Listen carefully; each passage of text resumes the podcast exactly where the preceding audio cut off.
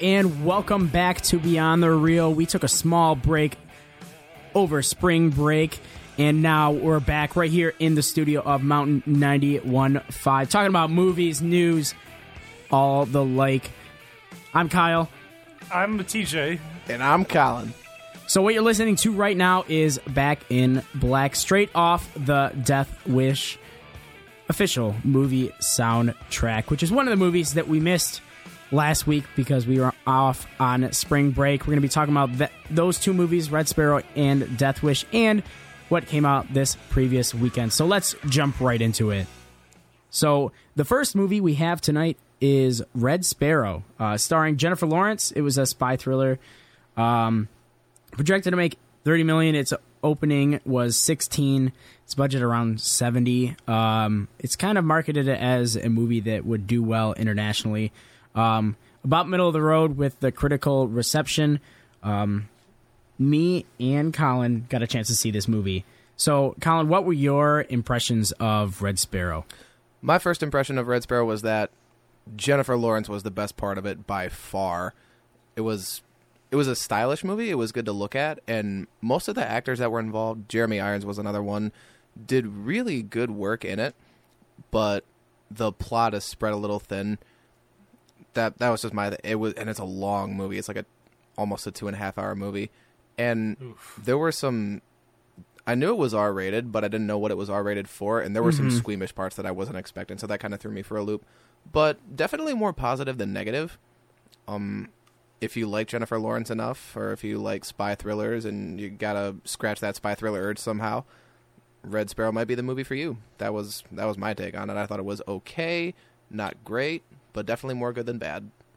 Yeah, um, I would definitely second your uh, opinion on the squeamish parts. I was visiting with my mom, and we went and saw this while we were in Grand Rapids. Oof. And, you know, I was expecting the more suave, like, James Bond type movie that we were talking about yeah, the previous week. Yeah, that's kind of what I was looking for. But it it really wasn't. It was more on the psychological. There was a lot of like gory, uh, like squeamish stuff that you were talking about.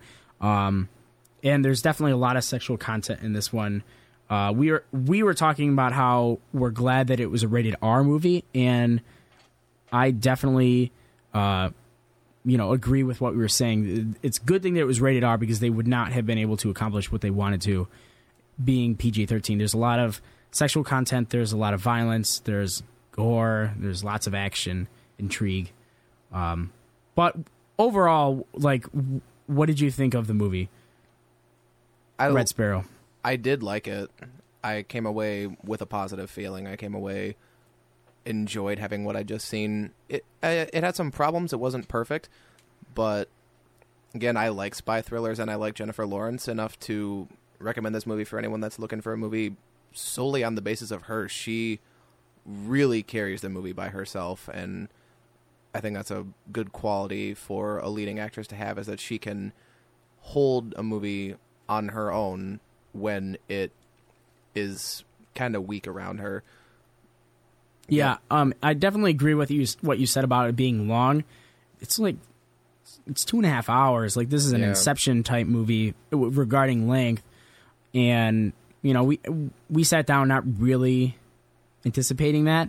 Uh, the pacing is a little slow at parts, but I think the end of it makes it really rewarding to yeah, wait. It does, because it th- it throws some good twists your way. That that's what I thought. I enjoyed those twists. Yeah, in the story and. To say that there are that many is kind of like spoiler, but you know, just prepare. You should expect there to be turns at the end of the movie. I mean, it's a spy movie; nothing is quite what it seems. Yeah, and I think the ending really wraps up the whole story really well, and uh, in a nice little bow, which is nice.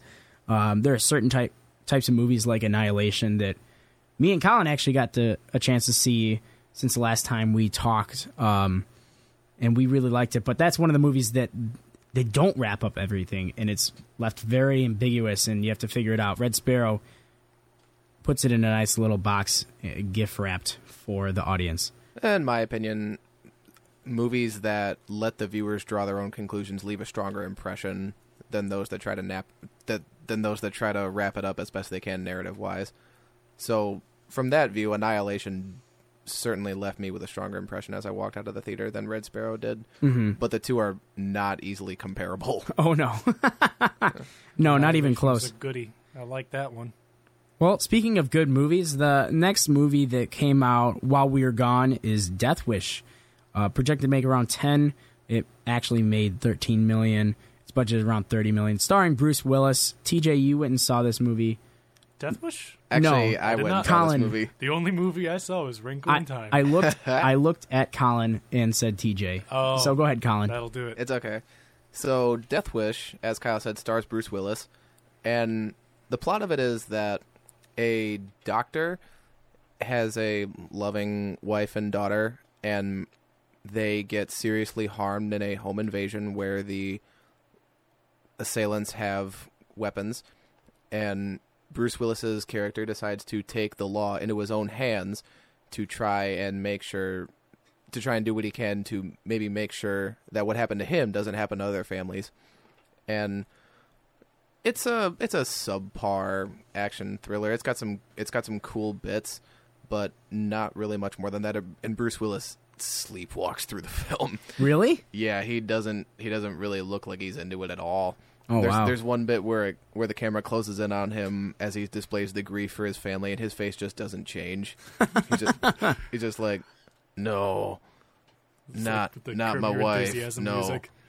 That's bum, bum, bum, bum. no, that's that's my kid. Like, you know, you know, Bruce Willis. He's oh, done no. so many movies like this that he legitimately could sleepwalk through a film and still. He legitimately carry it. did. I guess it's happening again. Yeah. So Death Wish, I mean, it's a remake of a nineteen seventy-four movie of the same name, um, same premise. I mean, I wish we had seen the original one. It's pretty old at this point. Yeah. As far as I know, I'm I'm looking at the critic numbers, and it gets sixteen percent on Rotten Tomatoes. That, yeah. That's pretty low. But I think the reason why is that the timing for the movie just can't be ignored. It's a movie that tries to get in on the gun politics discussion without really have any, having anything to contribute to it.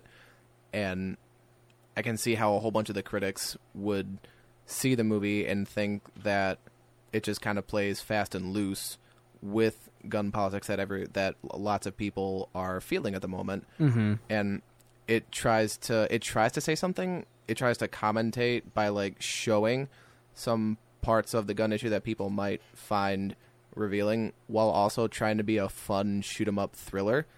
And in trying to be both, it ends up really being neither. In my opinion, Death Wish, again, it's a it has some cool action bits, and the Bruce Willis actually does some cool things, mm-hmm. uh, just just action wise. But his character's not very developed. It's cool to look at, and I. It didn't leave me with much of an impression after after walking out of the theater. Death Wish is just okay, but if you're looking for some cool action, it might be for you. Well, it looks like they marketed it really well, because the people that went and saw it and liked it, which is about eighty-four percent of their users, were expecting an okay action movie. And I think that's what, what it delivered on it. Correct me if I'm wrong. That is exactly what it delivered. And so, and just another a- addition to what you were saying earlier about Death Wish, um, I'm looking at Uh, a, a webpage right here talking about the movie and about how it got negative reviews, and it was just sixteen days after the Florida school shooting. So, like you said, really unfortunate timing. Yeah, for and the that's movie. that's not something that the movie can control. No, and I think that's kind of unfortunate that got that it got such scathing reviews for that. But again, can't really it can't be ignored. But it's going to be a part of the movie's thing if it's remembered by anybody. Mm-hmm. And I, I certainly think that there's a place for these just not mindless action movies, but just okay action movies. Because yeah. it, it fills the gap between really good ones like John Wick two, which yeah. was fantastic. But, you know, like it for people that don't like the weird intrigue or like the overt sexual content of Red Sparrow or horror like Strangers Prey at Night, I think movies like this fill a nice gap for um, viewers. I think so, too. There's nothing wrong with a fun shoot-'em-up thriller, certainly. In my opinion.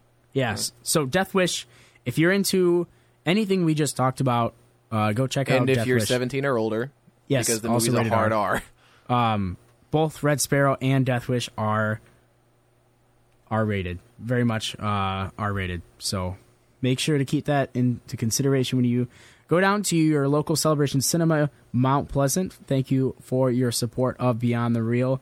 Great theaters, clean theaters, uh, fantastic experience. Uh, I mean, I don't want to say I always get good service, but whenever I go there and see my coworkers, I always get really good service. We strive to uh, create an environment which story happens. So Celebration Cinema Mount Pleasant would be our choice to see any of these movies if you're in the mid-Michigan area.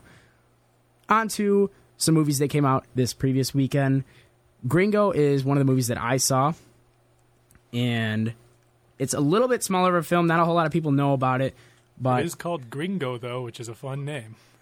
Yeah, Gr- Gringo is a fun name. Um, and it's like starring that. David Oyelowo.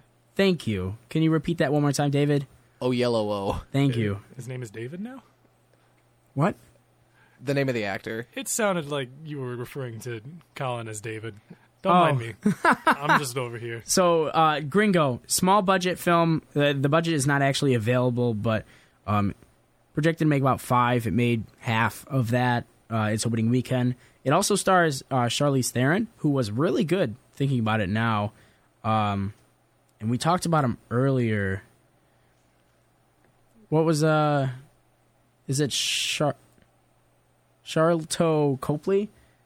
Yeah, Charlotte Copley. Okay, that's how, that's how you pronounce it. Sorry, I, I'm really bad at pronounce uh, pronouncing names. Don't worry about it. But um, it actually has a pretty good cast. And it's basically a story about a honest, straightforward working man that everything in his life, literally everything in his life, is going wrong. And he's sent down to Mexico to uh, iron out a business deal with his boss. And something happens and just crap hits the fan. Like, Oof. just the whole thing. And it's just... Um, and he's also... He, I feel like it's important to note that he is, I don't think he was raised there, but he's like first generation uh, Nigerian immigrant to the U S and he's going to Mexico. So he like really stands out in Mexico, and he's just trying to like rebuild his life. It it's the story was a little bit convoluted at points, but as I stated in a little short review that we posted on Twitter, Beyond the Reel on Twitter, of Gringo, there is just so many twists and turns, especially towards the end of the movie, that it just was, it just kept it exciting. Like, there wasn't a whole lot to invest in, because the main character is kind of, he's really likable because he's honest and he's just trying to do what he thinks is his best, and he keeps getting screwed over. And it's the growth of that character into taking life into your own hands and doing what you need to do to better yourself. And he just kind of grows into that. But at, at one point there's like a mercenary that come in, and then he gets involved with the um a Mexican drug cartel. I'm lost. And he's being hunted. It's really convoluted, but essentially it's an honest businessman trying to survive in Mexico while being hunted by a cartel and a mercenary and trying to be rescued by his company. So it's really like just around the horn, crazy. Um, Is Gringo a comedy? Kind it, of. It was marketed as a comedy, but there's not a whole lot of laughs in here. Oh. Mind you, I did watch it with just two people in the theater, one of them being me. So if you're going to watch any comedy like that, you're probably not going to laugh a whole lot. Ooh. But I was never compulsed to laugh. I've never had to like... hold back my laughter uh, to avoid it being awkward. I would definitely say that it's more of... I don't even know the genre here. Like, the genre is crime comedy, but I think it's just more of like a crime movie. Mm. I mean, that's kind of what it is in, a, in an adventure. There's not a lot of comedy. There's a little... There's a, some comic relief, but some of the themes and the stuff that happens to our main character are just awful. So, like... it really undermines any kind of um, opportunity for the movie to be funny. Wow. Sounds like it doesn't really know what it wants to be. Uh, no, I don't think so. I mean, I think that was... It's kind of to be expected of a, of a movie that has a small budget like this. But the more I think about it, the more I actually kind of like this movie. Oh. Like, it is so convoluted. It's not funny. Uh, but it's so hard not to like the main character. He's so likable. And it's a lot like Shawshank Redemption, you know, where... He's he's honest, straightforward. He gets himself into a messy situation that he does not deserve, and he manages to get himself out of it. Mind you, Shawshank Redemption is one of my favorite movies of all time, and Gringo is down in the thousands, but it's still a, uh, a valid comparison. Um, so we went in circles talking about Gringo. It's interesting, to say the least. Also, it's produced by Amazon Studios, which I'm trying to look at some of the stuff they that make they've... movies now? Yeah, apparently they make movies. I think mainly they start with started with television. Yeah. But I'm trying they to see... They made that high-profile one a little recently with Ron Perlman or somebody. I know what you're talking about there. Yeah, I don't even see any big movies here. None of these that I've heard of. So I, I, I assume it's e- experimental for Amazon. And it really comes off like that. But Gringo, if you're looking for something wildly different than what else is in the box office and you want a wild ride, then, you know. Get on over to Gringo, baby. Get into the Gringo. Get, get gringin'. Yeah. Partake in Gring. So the reception for Gringo is not very good. Uh, I think people are a little bit. being a little bit too critical of it. I think people want it to be more of a comedy, or they're putting labels on it. I think if you're going to go see it, I highly encourage just going to see it with an open mind and taking it for what it is. So that's what I think of Gringo, one of the movies that came out this previous weekend. And then we're going to go to Colin, who saw another one of the movies that came out this weekend. I did. I saw Strangers Prey at Night, which I believe is a sequel. Yep. I, okay, there was two thousand eight. A stra- got it. So, oh wow, that's a long that's a long-awaited sequel. Strangers Prey at Night is a horror movie. It stars Christina Hendricks and a bunch of no names. And I didn't I didn't really like it. No. The, what no, kind the, of movie is it? Um, it's a it's a horror. It's like a slasher horror kind of. The strangers in question are. Like a group of people mm-hmm. that go after Christina Hendricks' family as they enter this trailer park at night. I was kind of surprised by that. At night. Yeah.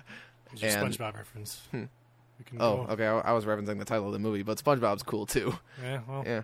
Um, and it's just really vague.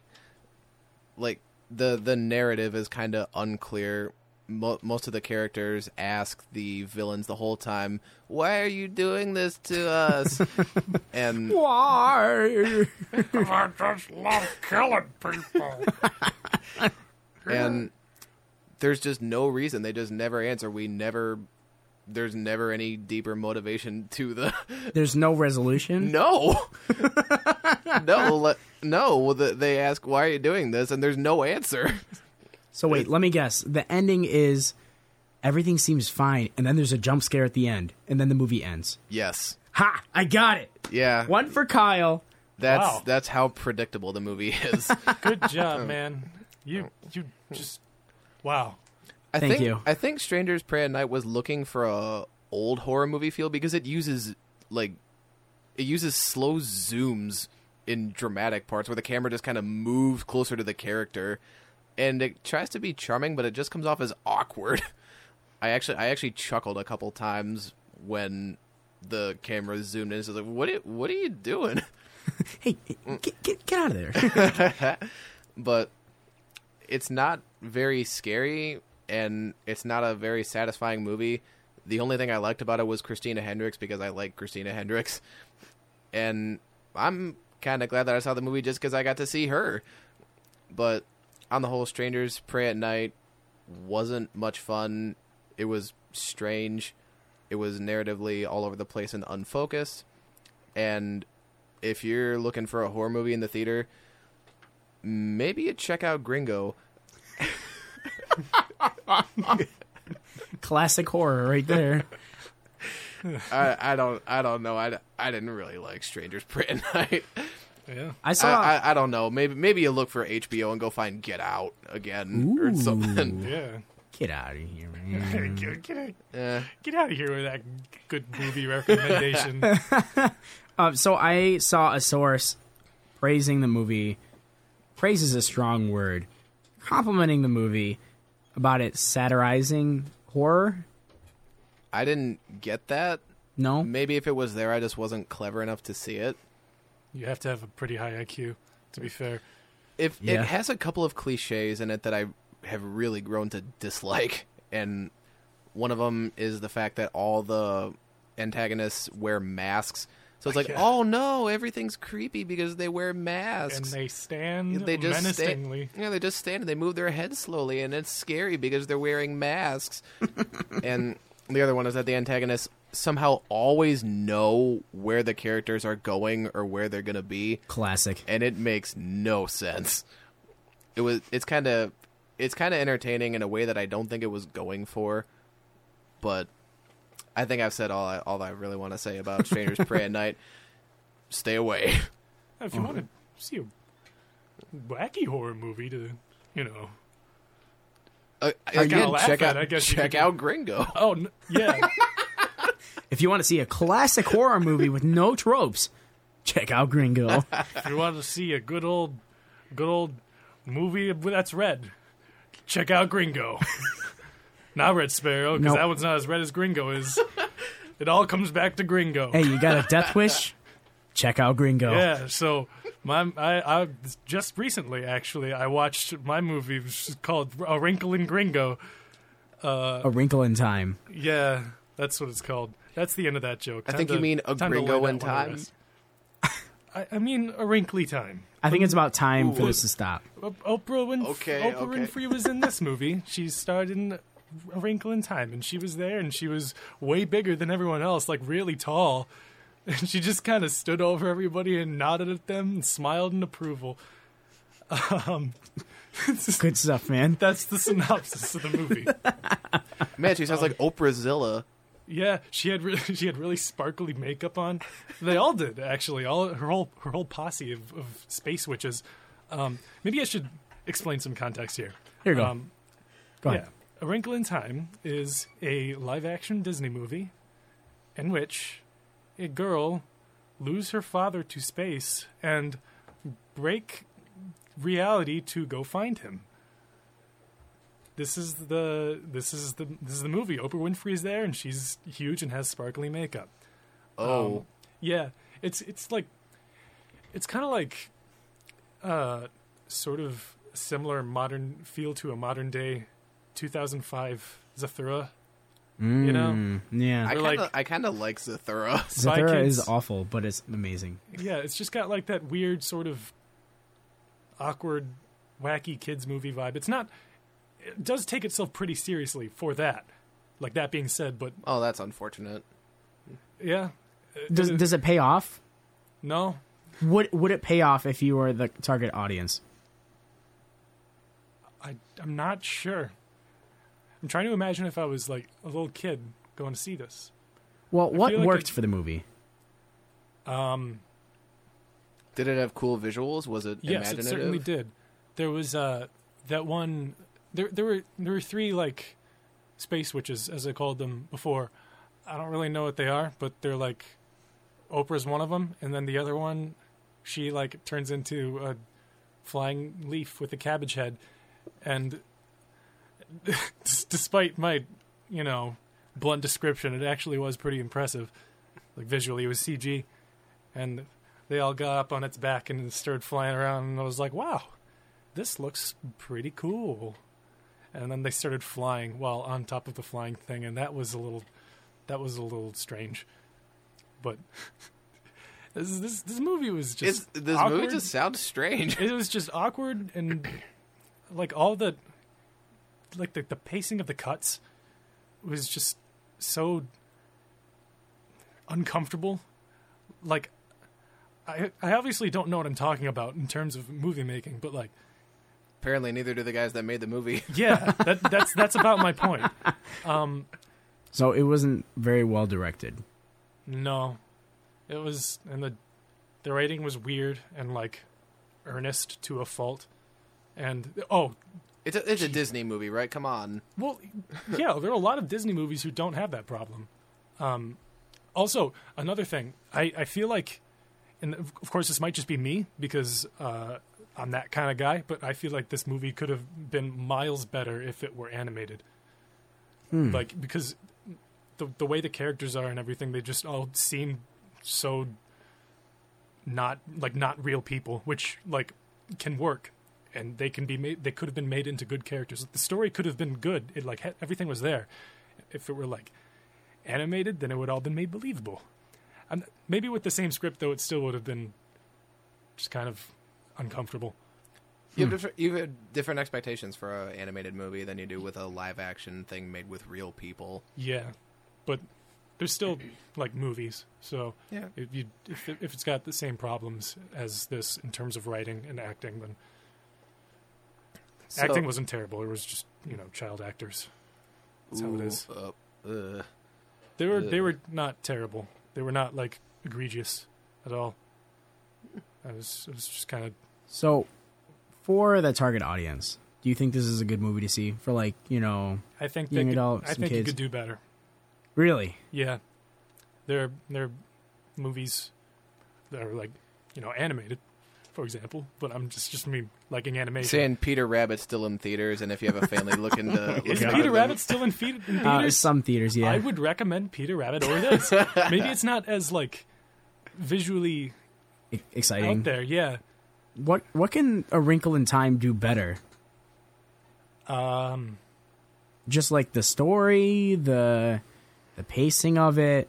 Did it just not pull you in? Did it not intrigue you? The story. Um, either kind of pull back on some of the characters that like come from space, for lack of a better word for it, like because they're they're they're just so wacky, like. They're like fairy godmothers. It's insane, and it's it's so uncomfortable to watch real grown women on screen acting like cartoon characters. It's it's just weird. I don't know. So just you gotta pull back on that, or just make it animated, well, which is not going to happen because that's a lot of money and a time. It is. A See, w- I listen to this and I think that this sounds really bold and kind of new, if nothing else. And from from your from your description. I kind of admire directors that try something new, that try approaches like you're talking about that don't necessarily work for everybody, but they're trying them because they want to do something new, and I admire it for that, but clearly it didn't pay off for you. Yeah, so that's that, that is that is true. It, like it was, it's like a, it's like, uh, kids Doctor Strange. Well, also it, it, to consider. I'm serious. That's what it was. That's, no, like, that's had, a fun, had a similar a sort of. The, also, Zach Galifianakis was in it. That was not related, but he was really funny, and I just liked him. It is based off a nineteen sixty-two book. I don't know if either of you were aware of that. No, nope. I kind of heard about that. Yeah. A little bit. So um, I I don't even know if like saying that it's. I mean, it is bold to make it a movie, but I guess it is pretty old at this point. Like it's yeah. not. New. It wasn't like its own ideas. Yeah, it, it exactly. Always, it always seems like I get all excited when movies seem so original, but then I turn out they're adapted from books. See, I made that statement before I knew it was from a book. Yeah.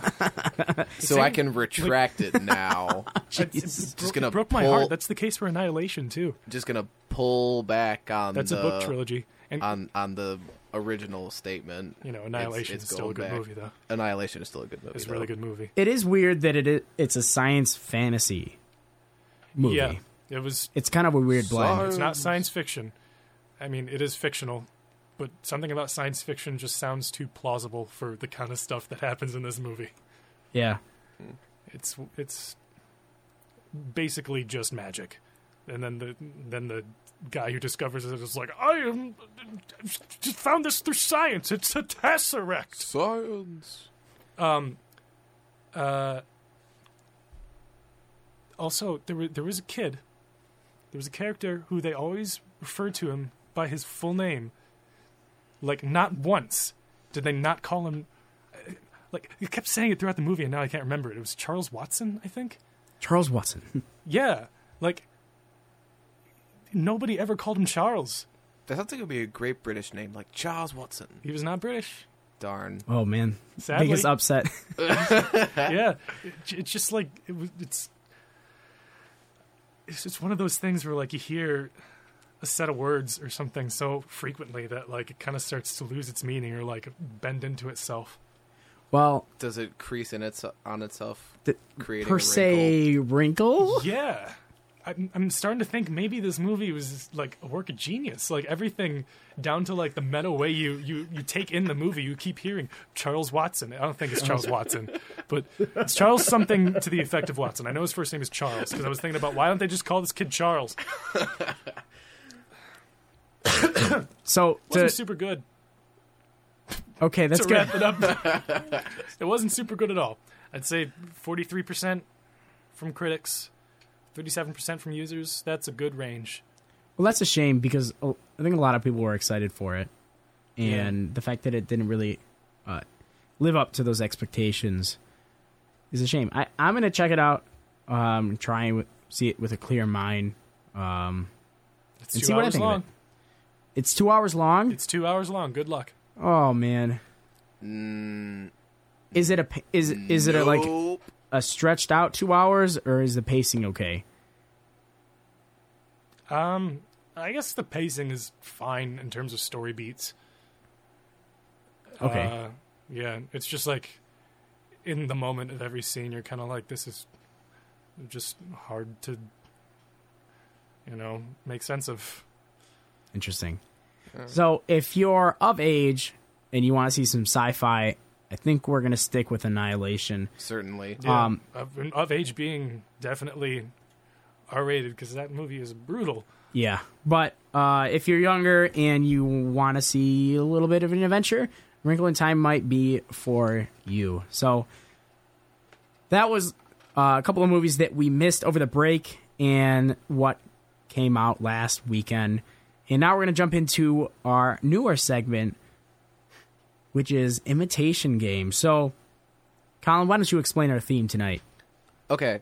So, the biggest new release of last weekend was A Wrinkle in Time, and it stars Oprah Winfrey. Yes. And to, and to my knowledge, the last time that Oprah was in the spotlight recently was at the Golden Globes, where she gave a speech of some kind that I didn't read. And a whole bunch of news outlet, a whole bunch of news outlets came away from it saying, Oprah twenty twenty, baby, let's go.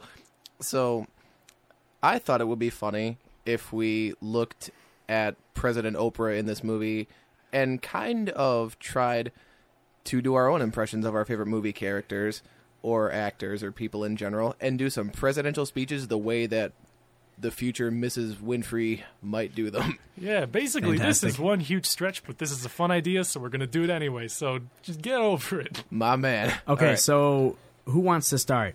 I can start. All right, Colin, why don't you explain your premise? All right. For those of you that have seen Caddyshack out there, Bill Murray plays a complete goof in it. Oh, I love it... complete goofs. Much better than incomplete goofs. Yeah. Yeah. Those are pretty good, too, though. Yeah. And I will be doing my impression of Bill Murray's character from Caddyshack reading the ever-so-dignified Gettysburg Address. Okay. Lights, camera, action. Poor Scooter and Chevy. Oh, oh okay. Bill Murray. I'm sorry, I, I broke it. Go ahead. Go ahead. That was good. That was good. Whisper sweet nothings to me. sorry. Sorry about that. Poor Scooter seven years ago. Guys, sorry. Oh, I'm, I'm so sorry at all. Okay. So, all right. Third time's a charm. Yes, it is. Poor Scooter seven years ago, our fathers brought forth upon this continent a new nation, conceded liberty, and dedicated to the prospect that all men are created equal. It's, it's got a lot of R's in those awesome. Words. Now we are engaged in a great civil war with... the Dalai Lama, testing whether that nation or any nation shall concede, shall concede that, wait, wait, it's in the hole, it's, it's in the hole. just, just, just breaks away from his speech. Oh, it's like so on the transcript. Can long endure. we are met on a battlefield so great of war. And this battlefield might make a good golf course. I'm going to hit about a... I just want to, like, provide this visual. Like, everything he's saying, he's, like, Colin, like, has his mouth, like, skewed off to the left, like, five miles. It's perfect. It's it's some, it's a sight to behold. Well, well, that's how the character talks in the movie. So I'm just trying to trying to do my best. And for this battlefield, I'm going to hit about a five iron, about two hundred yards away. On this battlefield where we can long endure. Mister President, Mister President, we, Mister President, we're still speaking. Oh, okay. just, just want to tell a story. Okay. We come, we come to dedicate a portion of this battlefield. Okay. Is... And just like that, it's time for me to sign off, guys. Bye. You, you Gaussian blur away. So that's uh, Bill Murray's character in Caddyshack. Wow. Thank you, thank you, thank you. Bill Murray. Thank you. Thank yeah. you very much.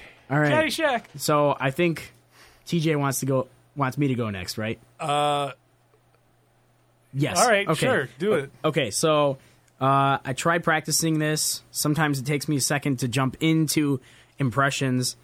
Uh, so we're gonna give it a whirl, but I'm doing uh, Doc Brown from Back to the Future reading J F K's inaugural address. At least your, part of it. Take your time, man. It certainly took me more than a second. Lights, camera, action. The faith, the energy, the faith, the devotion which we bring to the endeavor. Light our country and all serve it. Put some phlegm in it, man. And the glow from the fire can truly light the world. Can truly light the world. And do so, my fellow Americans. Ask not what you can do for your country. Ask what you could do. Doc, Doc, what can ask, I do for my, my country? Ask not what you can do for your country, Mort, Marty. Marty?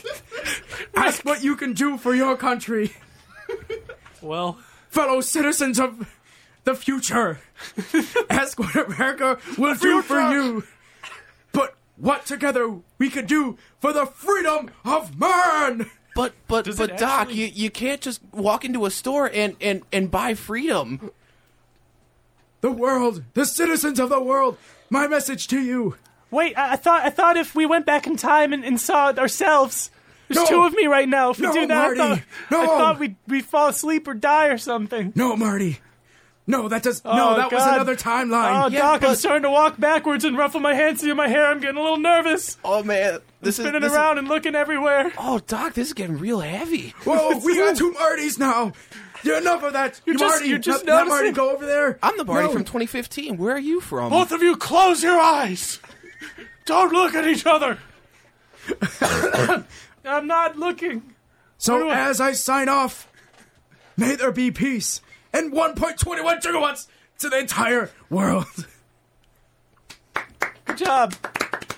Okay, so that was Doc Brown from Back to the Future featuring two Martys. Two Martys. Time-traveling Martys. As uh, the inaugural address from J F K. So. Also, did it actually say Citizens of the Future? Did you throw that in? I threw that in there. Nice. I threw that in there. I mean, th- it was very ham-fisted, but yes. Yeah. Ask not what your co- that ask was not what you can do for your country. Ask what you can do for your country. Okay, it's really hard to read and do an impression. I, I know. Okay, I know. All right. Oh, Doc, Doc Brown is a crazy dude. So, He's, last but not least, we got T J. Yeah. Explain your premise. Uh. I, I don't actually have, like, a speech that I'm reading from here. Like, that's that's, okay. that's, that's not a problem. It's probably for the best. Um, I am going to take the role of Doctor Steve Brule. Who's from, Doctor Steve Brule? From, uh, is it John C. Reilly? Yes. I always I always forget names. I knew it was Reilly. I knew it was I knew it was Charles. I, maybe it's Watson. Maybe it's John C. Reilly. Anyway. And John C. Reilly is... the other actor in Step Brothers that's not Will Ferrell. Yes. He's that guy. Context. He's got a fun voice, and he He's plays... the voice of, his voice is fun enough to be Wreck-It Ralph. Yeah. Mm-hmm. And he, his voice is also fun enough to be Doctor Steve Brule. So, uh, he, you know. What character is Doctor Steve Brule playing? Just himself. Giving a pr- he's, presidential he's the, he's address? He's the president. He's okay. the president now, and uh, okay. he's gonna he's gonna, like, show his audience what it's like being the president of the United States. So, like, um... I'd imagine he'd like come out like behind the podium with his own microphone because he's like doing a show and he's like talking into it, and like a guy like comes up and like like p- pushes the microphone down, like points at the microphone on the podium, and then he like kind of like leans forward and he's like, "Okay, okay, hello America, uh, this is your this is your captain speaking. Uh, my I should, my first order, my first amendment is this year's Obama's. How, have somebody to tell me how to make the panini. Put it, how how do I lower the panini press without burning my? I burn my hand. It was the First Amendment. Second Amendment. Put more put more salad bar in guacamole. put it this put it this Nestle salad bar in guacamole to make one big guacamole dish. It's my favorite. Oh, I love guacamole.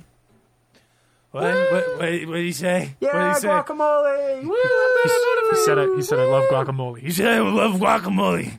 I... Yeah! Yay! And then he falls asleep and poops his pants at the same time. Wow.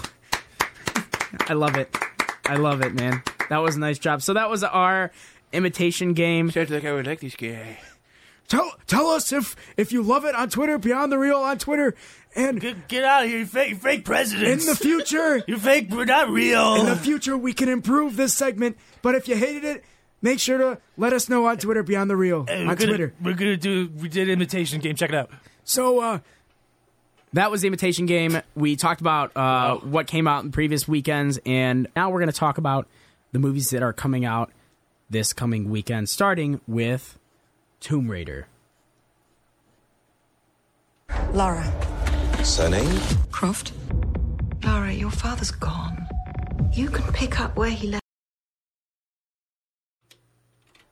Okay, so it decided to do whatever it wants. So, uh, we don't course, need the trailer. We could act it out ourselves. Yeah, of that- course, the first time that I'm like, oh, yeah, we're going to play the trailer for you. And then it's just like, nah, I don't feel like it. So, uh, Tomb Raider is coming out this coming weekend, uh, starring...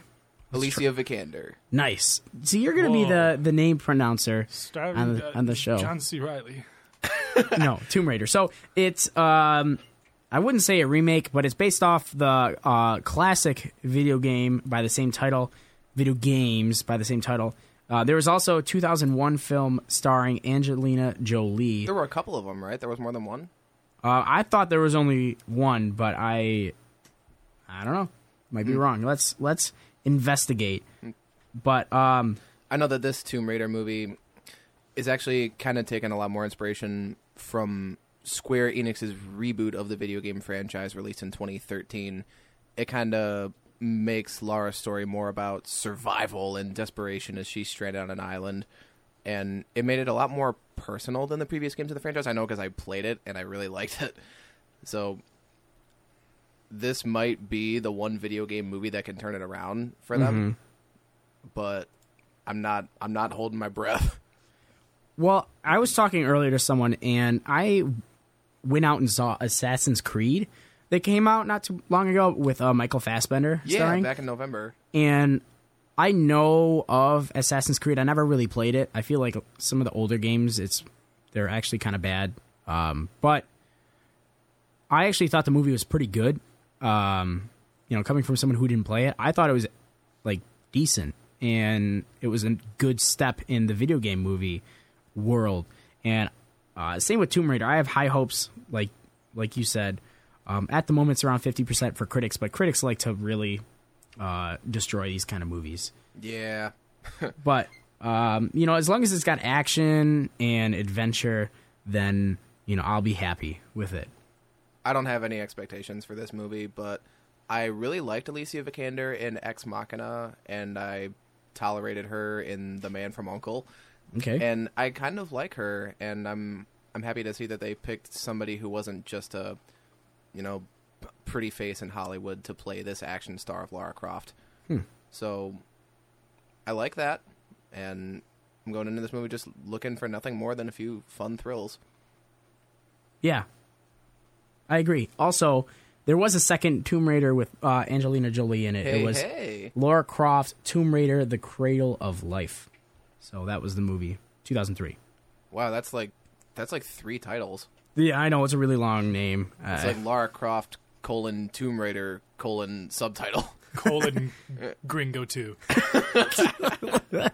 Okay, so that was Tomb Raider starring... Alicia Vikander. Nice. So here's a little sneak preview of... My Love name's Simon. Simon. For the most part, my life is totally normal. I have a family that I actually like, and there's my friends. We do everything friends do. So, I'm just like you, except I have one huge-ass secret. Nobody knows I'm gay. Have you seen the new post? About the closeted gay kid at school. What? You're blue. I'm just like you. Nice to know there's another guy at school with the same secret. I'm done living in a world where I don't get to be who I am. I deserve a great love story, and I want someone to share it with. I'm supposed to be the one that decides when and where and who knows. That's supposed to be my thing. Disclaimer, this is about to get romantic as F. So Love, Simon is coming out this coming weekend, starring Nick Robinson. Um, it's based off a book, if I'm not mistaken. Another I, one of those. I don't know. I I didn't hear about this movie before we started rolling. Well, I'm Whoa. trying to look it up, and for some reason I can't find anything about it being a book before. Oh. But you so know. while you're looking it up, I'll ask you: what are your thoughts on this? I only saw the I only saw the trailer before before we started talking into these microphones. Well, um, I think it's going to be a decently big movie. It's already got an eighty-seven around. For like critics, I consider it more of like a, a Wonder type movie. Maybe ah. it's not going to be as powerful as Wonder, but I think it's going to be an important movie. Um, it's a, an important story to tell for people that are in high school or younger that don't really know what's going on. Yeah, and it seems like they're making the character really relatable. Yeah, even not just for people that are gay, that are younger and don't know what to do about it, but also... just a relatable character. Exactly. Because I, I don't know what I was doing when I was that young, and I guarantee that neither of you did either. No, that's, it's, it's, some, some would say nothing has changed. Yeah. uh, so I think it's going to be an important movie. It's going to be good. As long as it sticks to that message, it's going to be successful. I think many people have found different ways to tell coming-of-age stories, and... you know, when they stop being able to put variations or twists on those that make them compelling... then they'll stop making the movies. True. But until then, Love, Simon kind of interests me for adding that element to the coming-of-age tale. And um, I might just I might just check it out. Yeah. I think it it has enough interest for people like us that can remember the awful days of being young. I don't want to remember those awful days. Ugh. I have to remember them every night. I clutch my pillow at night, yeah. trying not to let the nightmares return. Sometimes I scream weird. and I wake up my I wake up my neighbors. Sometimes I clutch the pillow and I say, "Ah!" Oh my God, that scared me. You guys are weird. Exactly, it wakes them up. Thank you, Colin. I take that as a, a high compliment. I take it as an insult. Oh man. So, uh, Love, Simon. That's coming out this Jeez. coming w- weekend. Are you guys done? Yes. Okay, good. So, uh, Love, Simon, that's uh, two of the three th- movies that are coming out this coming weekend.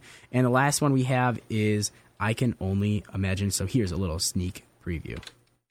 When I was uh, ten, eleven years old, life was tough.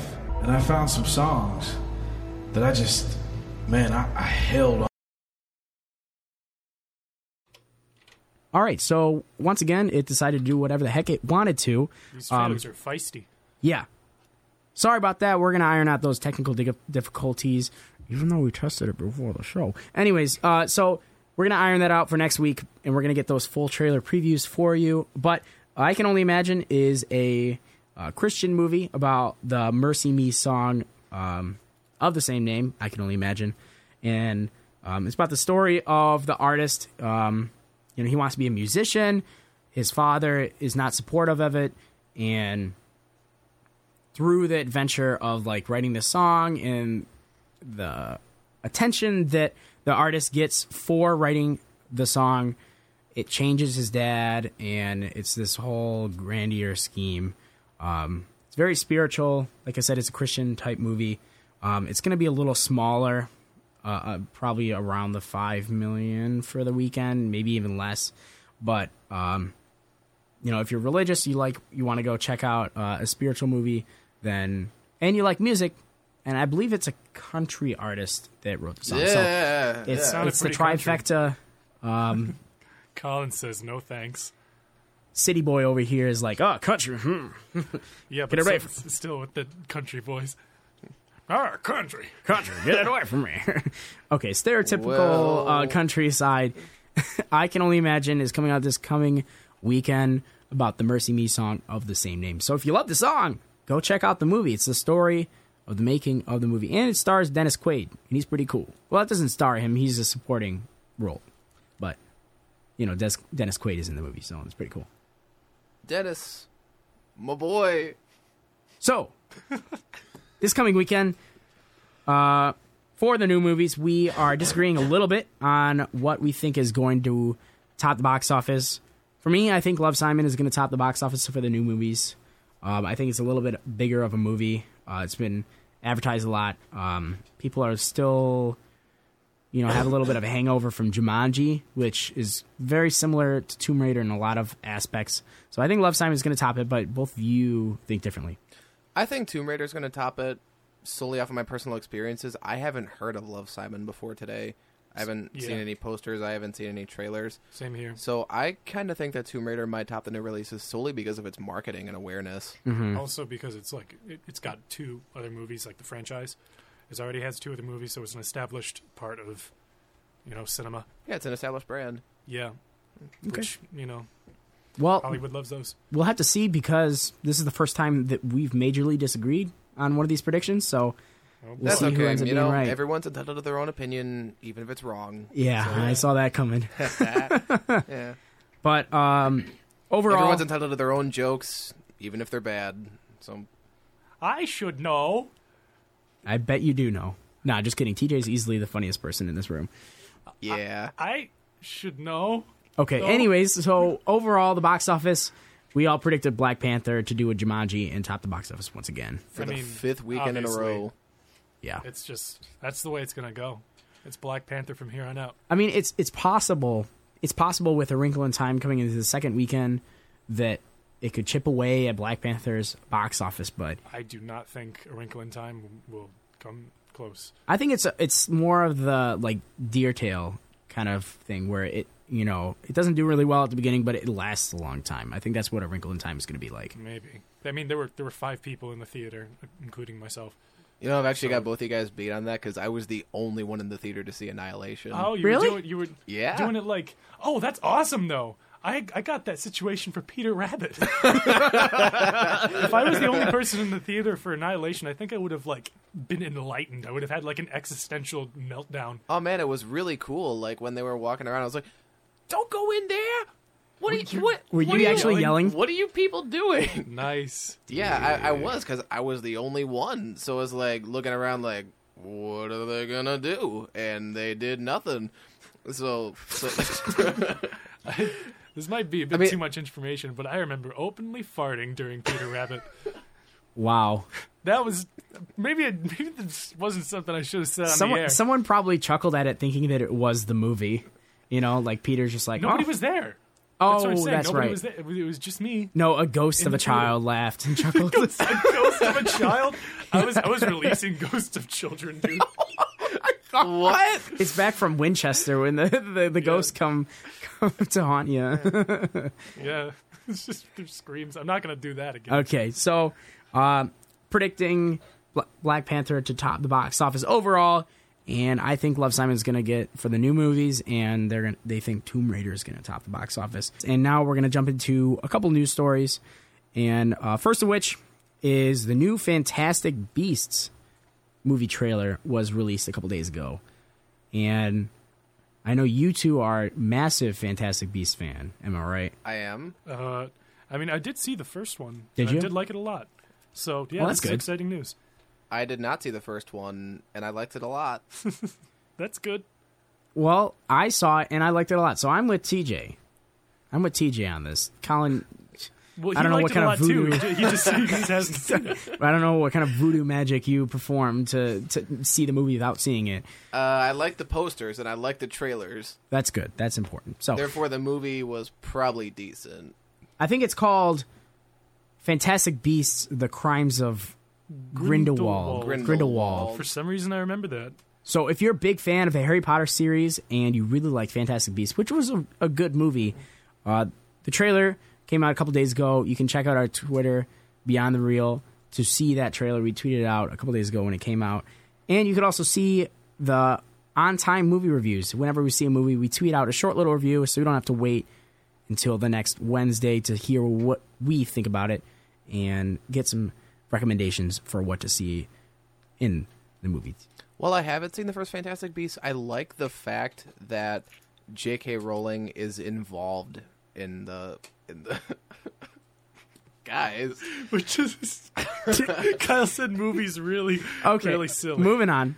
Yes, it's very cool that J K. Rowling is involved with uh, the movies. No, I, I think I think it so rarely happens that the creator of a property has the, that the property has a spinoff is rare enough, a successful spinoff, and that the creator of the original property is involved to oversee the success of that spinoff. Yeah, so I think awesome. that's a so I think that's a really cool thing coming from an absolutely terrific mind that J K. Rowling has. Yeah. So if nothing else, I'm happy to see that, but I still haven't seen the movie. I should probably do that, huh? It's pretty good. Okay. It's it's different than Harry Potter. I, I like the uh, Newt, the main character, a lot better than I liked Harry Potter. Is it an animal movie? Kind of, yeah. Newt is like a... Oh, Newt's not guy, an animal. Oh, Newt's the guy's he, name. His name. Okay. Yeah, yeah, yeah, yeah, yeah, yeah. My bad. But, but it is he, also... He, co- he collects, like, unique and rare, like, creatures. Yeah. That's what the whole, like, movie title's about. Got it. Okay. So, Fantastic Beasts, the new trailer, was released a couple days ago. Uh, another piece of news that... Uh, happened last week is that John Williams, the score writer for many of your favorite movies, including Star Wars, Indiana Jones, Superman, Jaws. Dude, uh, I, Superman? Come on, man. Space Camp. I've he never seen that Super- movie. I don't know what it is, but I know he scored Space Camp. But John Williams... And, and Home Alone. Famous for Star Wars. Yeah.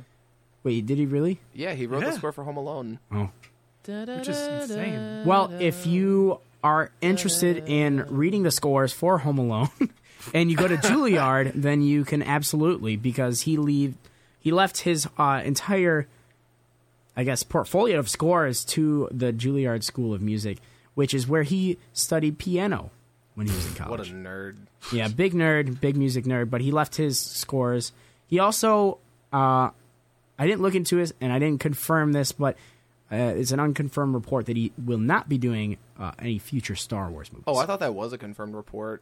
That I, he... I didn't want to say it and not be sure of it, but if you've heard of it, then we can go with it. As far as I know, what I read was that he won't be doing any more Star Wars movies after Episode nine. Ah, okay. So he's That's finished. Important. He's finishing out this trilogy, and then he's going to be done, which is understandable because the dude is old.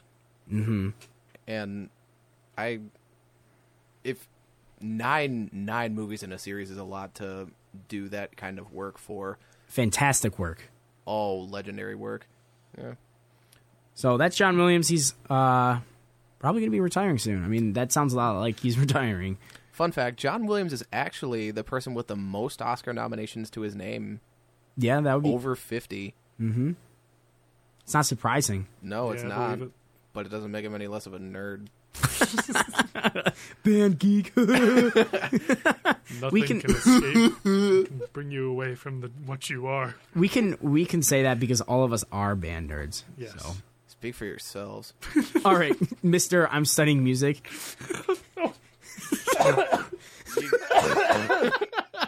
You got me. Whoa. Darn. Okay, so that was our news uh, for the week, and for our indie showcase. Uh, we have a movie called Sing Street, which came out in twenty sixteen by the same director and producer of Once from a few weeks ago, John Carney. Um, also, he's made movies more than Once. Okay, moving on from that. Uh, oh, it, it, I'm, so, I'm so tired. The story is about a group of high school boys in the nineteen eighties in Ireland. Um, they form a band, and they're kind of like trying to be edgy, and the, the school is like, you guys are being edgy, stop it. And they're like, we're going to be edgy, okay? And, uh, you know, they, they form a band, they play music, they make a music video, and it's just really fun, lighthearted, um, adventurous. I would certainly recommend it if you like musicals. It's a different type of musical. I'm not a musical person, but I enjoyed it. Um, they also not remix. They basically just do covers of actual songs.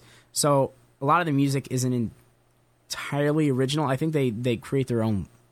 They like rewrite the lyrics. The of songs. Original Pitch Perfect. Kind of. Oh. But it's a twenty sixteen, so Pitch Perfect came out before Sing Street. Oh, I didn't know it came out in twenty sixteen. I thought yeah. it was some obscure nineties movie that you were talking about. No, it, it was set in the nineteen eighties. Oh. Yeah. So, Sing Street, um, I would certainly recommend it if you like musicals. If you just like... It is a coming-of-age story of sorts. Um, so, if you like those and you can't get enough from Love, Simon, then I would highly re- recommend Sing Street. Uh, I think it might be out on Netflix.